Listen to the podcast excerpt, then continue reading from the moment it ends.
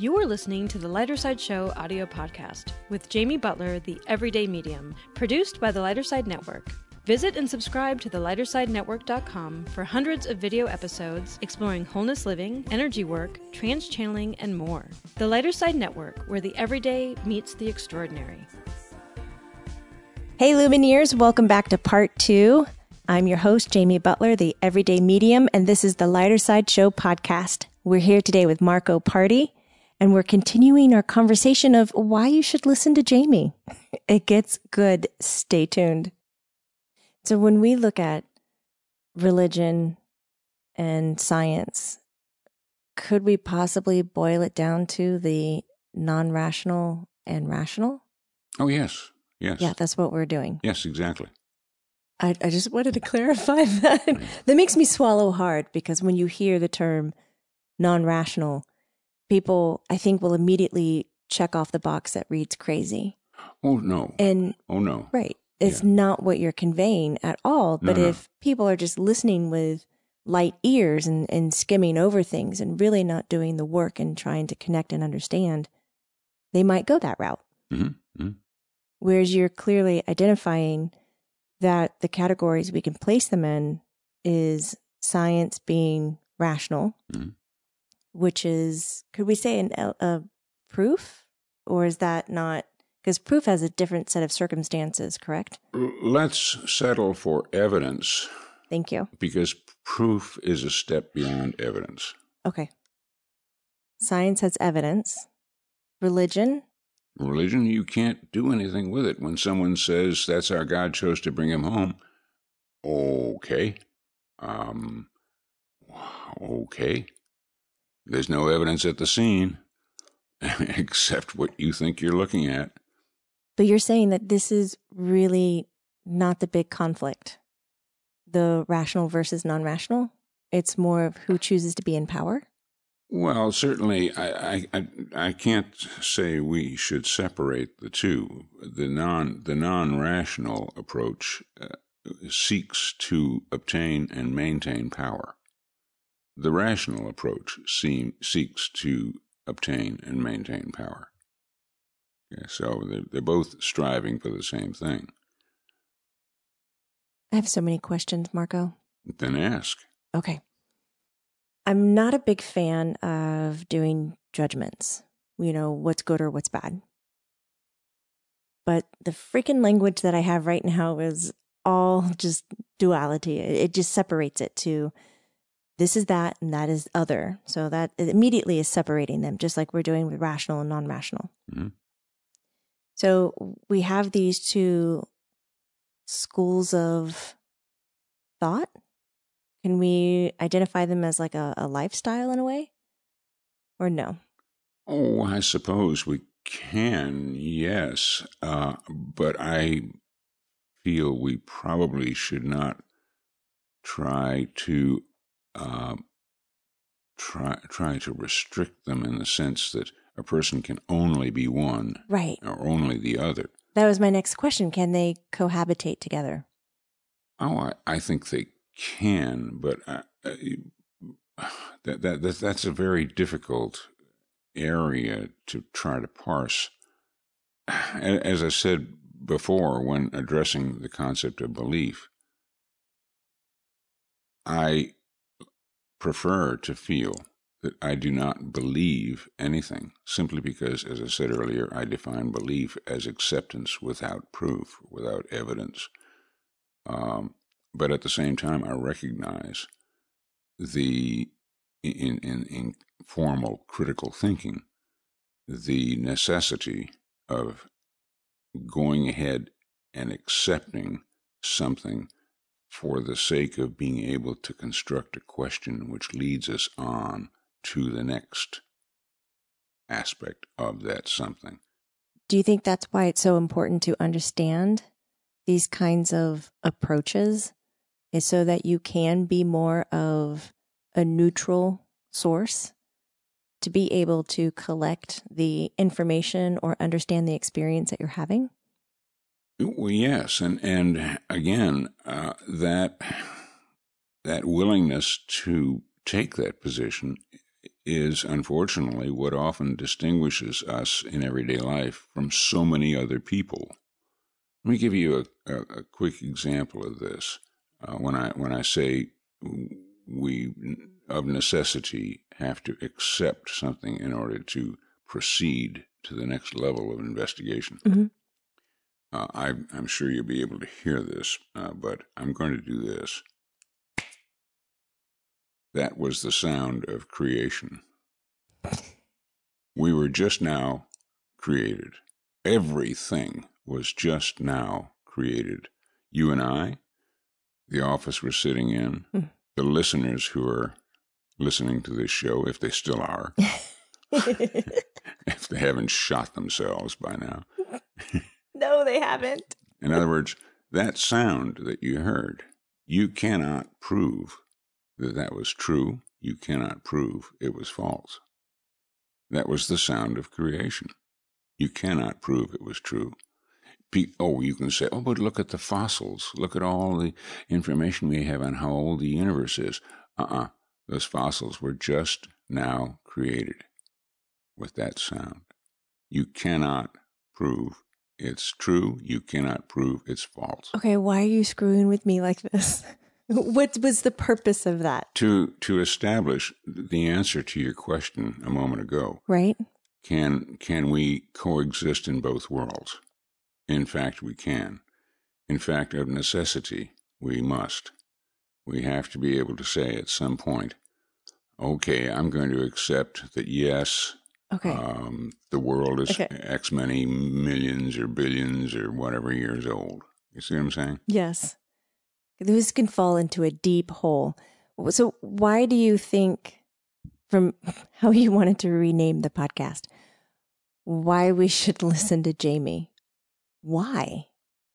Well, my orientation to this is that, first of all, in all the years, and, and those years are many, um, that I've known you, I haven't once heard you make a mistake.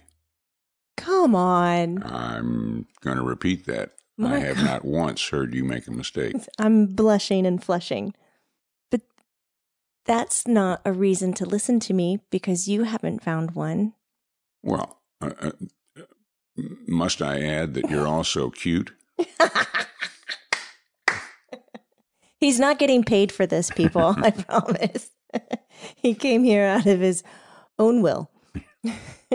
wait a minute, wait a minute. This free will thing opens another door. Oh gosh. Do we want to go there? I triple dog dare you. triple dog? Mm-hmm. That's oh. the ultimate in daring. Okay, I had a vision of Cerberus, the dog who guards the gates of Hades. Three heads. The three headed dog. Right. Okay, well, it's a bit arcane, I'm sure. No, it's not. It's still really relevant. You know, Harry Potter had him. Okay. Mm-hmm. I, I want to understand why you were putting mediumship or even the paranormal or the metaphysical elements in between the science and the religion. Like, how does that play a part? Actually, I think, and it's me speaking, not mm-hmm. not science or scientists. It's me speaking. I I think that that is a common denominator to both fields. They just don't see it. That's it. That's what I wanted to understand. You think it's a common denominator? Absolutely. Because eh, what you are doing, let's let's push away all of the the feelings of spooky and woo woo and and uh, oh all this kind of thing. I I haven't yet seen any trumpets descend from the ceiling or uh, anything fly by that, mm-hmm. that I hadn't seen. Uh, when we dispense with all of that stuff, basically what you're doing is you are doing exactly what science does. You are okay. There, you are taking the known, and you are asking, what if? That's mm-hmm. what science does. Science doesn't ask what is, or ah. just ask what is. Science asks what if. The most exciting sound in a scientific laboratory is not eureka, or I have found it. The most exciting sound in a scientific laboratory is, What the f?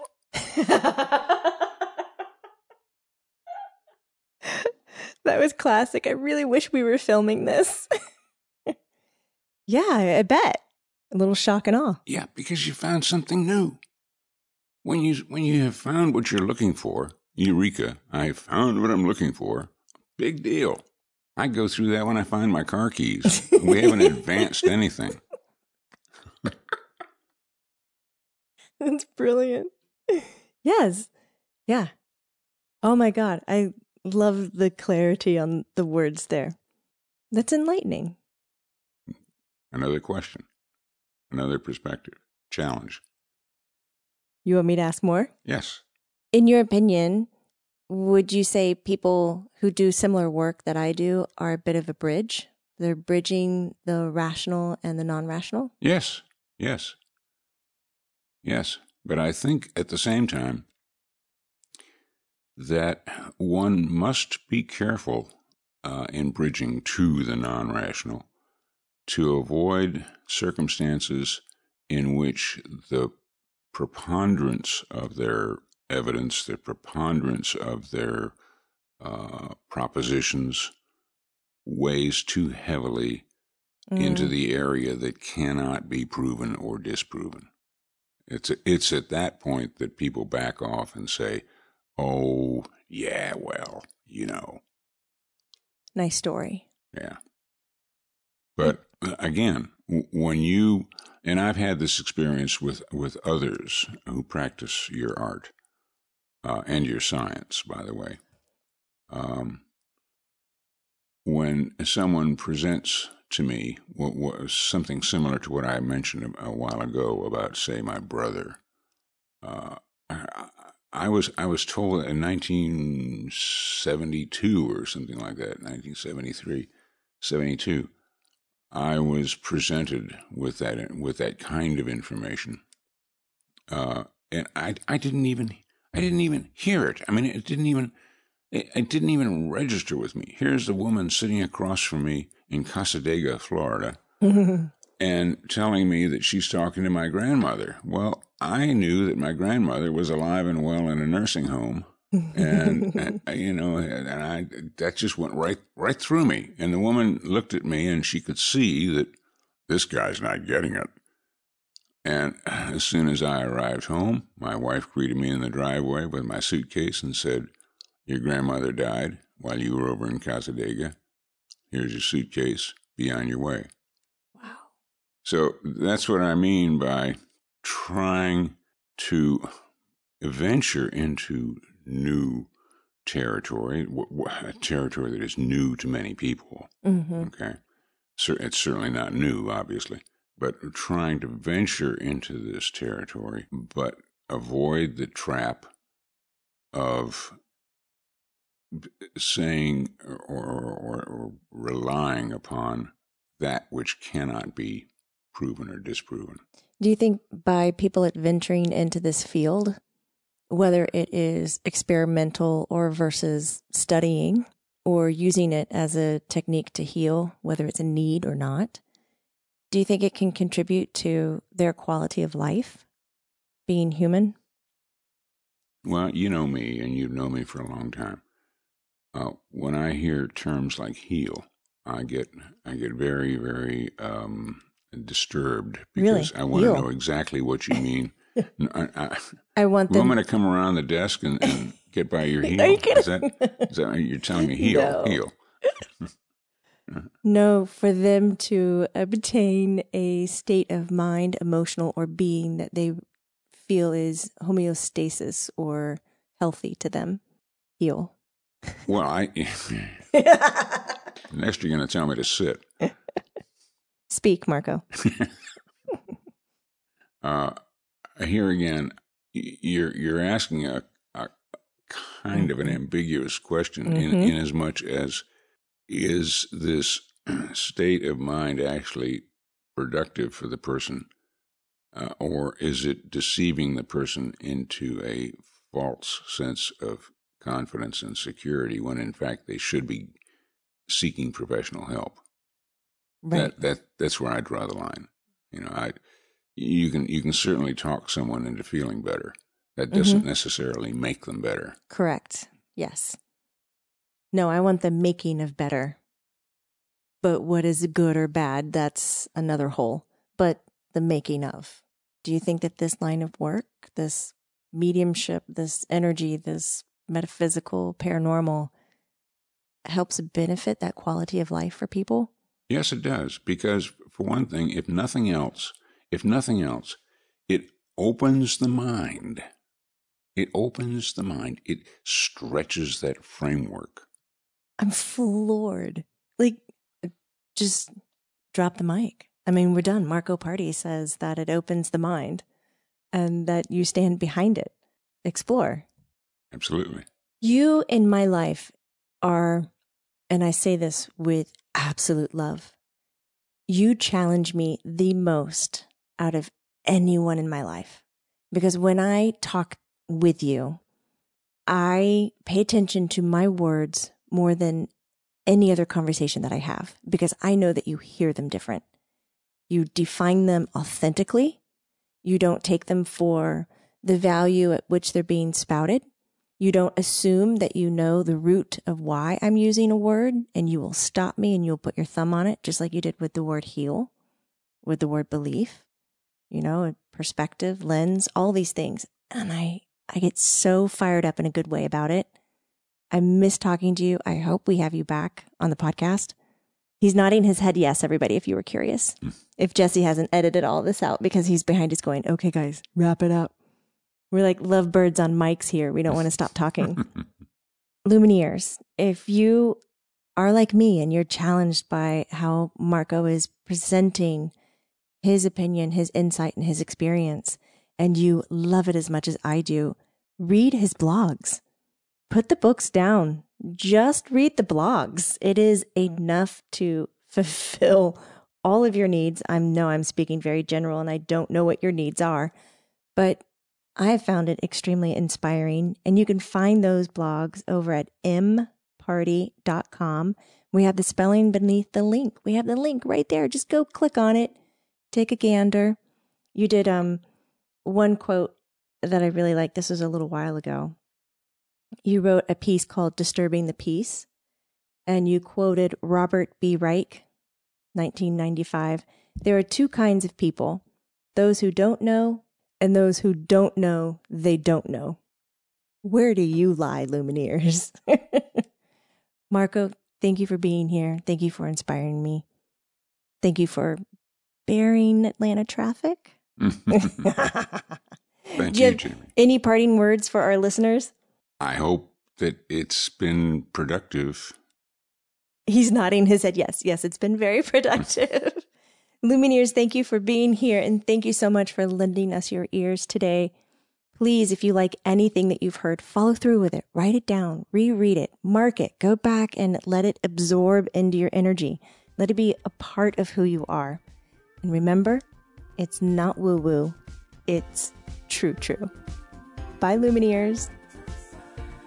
The ideas expressed by guests and channeled guests on the Lighter Side Show podcast are not necessarily Jamie's personal beliefs. Information received from the Lighter Side Show podcast is not to be used as a substitute for medical or psychological advice. For up to date info on Jamie, visit jamiebutlermedium.com. And subscribe to the Lighter Side Network, Lumineers. I'll see you there. The Lighter Side Network, where the everyday meets the extraordinary. Made with love by Jesse in Atlanta.